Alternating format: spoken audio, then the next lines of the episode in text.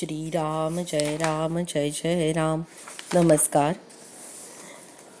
आजचा प्रवचनाचा विषय आहे भगवंताचे नाम कधी सोडू नका. जगामध्ये सर्वस्वी खरे असे अस्तित्व एकच असले पाहिजे त्याला आपण भगवंत असे म्हणतो.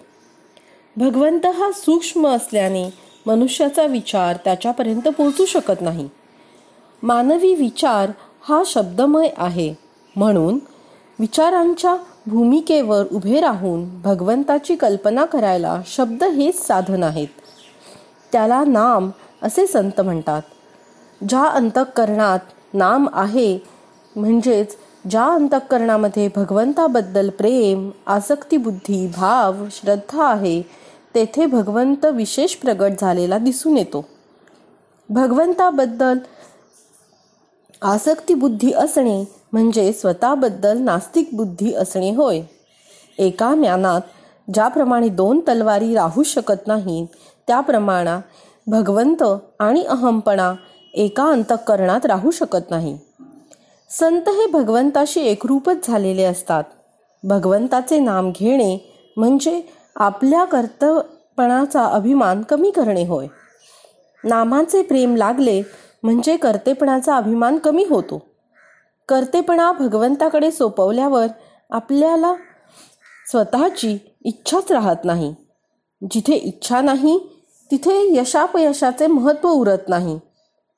कधी सुख तर कधी दुःख कधी यश तर कधी अपयश हा प्रपंचाचा धर्मच आहे हे ओळखून आपल्या आयुष्यात घडणाऱ्या सर्व घटना त्याच्या इच्छेने आणि सत्तेने घडून येतात अशी जाणीव ज्यांच्या अंतःकरणात उमटली त्याला भगवंताचे अस्तित्व खरे समजले.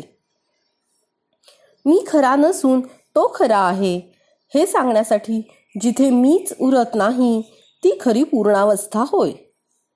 तिथे मी त्याला जाणतो हे देखील संभवत नाही. संत ओळखू यायला आणि त्यांची भेट घडायला भगवंताचे नामच घेत राहणे आवश्यक आहे. नाम घेत असताना सदाचारण कधी सोडू नये नीतीच्या मर्यादा कधीही ओलांडू नयेत निराश बनू कधी बनू नये. देहाला उगीच कष्ट होऊ नये. आणि काही झाले तरी भगवंताचे नाम कधी सोडू नये. कर्तव्याचे फळ प्रारब्धाहीन असल्याने जे फळ मिळेल त्यात समाधान मानावे. किंबहुना भगवंताच्या सत्तेने सर्व सूत्रे हलतात म्हणून प्रारब्ध देखील त्याच्या नजरेखाली काम करते. नाम घेणे म्हणजे सर्वस्व देणे होय. मोठा अधिकारी आपल्या सहीचा शिक्का करतो. तो त्याच्या हातामध्ये असतो. तो मनुष्य त्या शिक्क्याने साहिबा इतकेच काम करवून घेऊ शकतो. हे जसे व्यवहारामध्ये असते अगदी तसेच भगवंताच्या बाबतीतही आहे.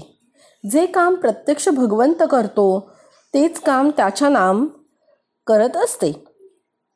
म्हणूनच स्वामी महाराज म्हणतात भगवंताचे प्रेम एकदा चिकटले की त्याच्या आड दुसरे काहीही येत नाही. जय जय रघुवीर समर्थ. धन्यवाद.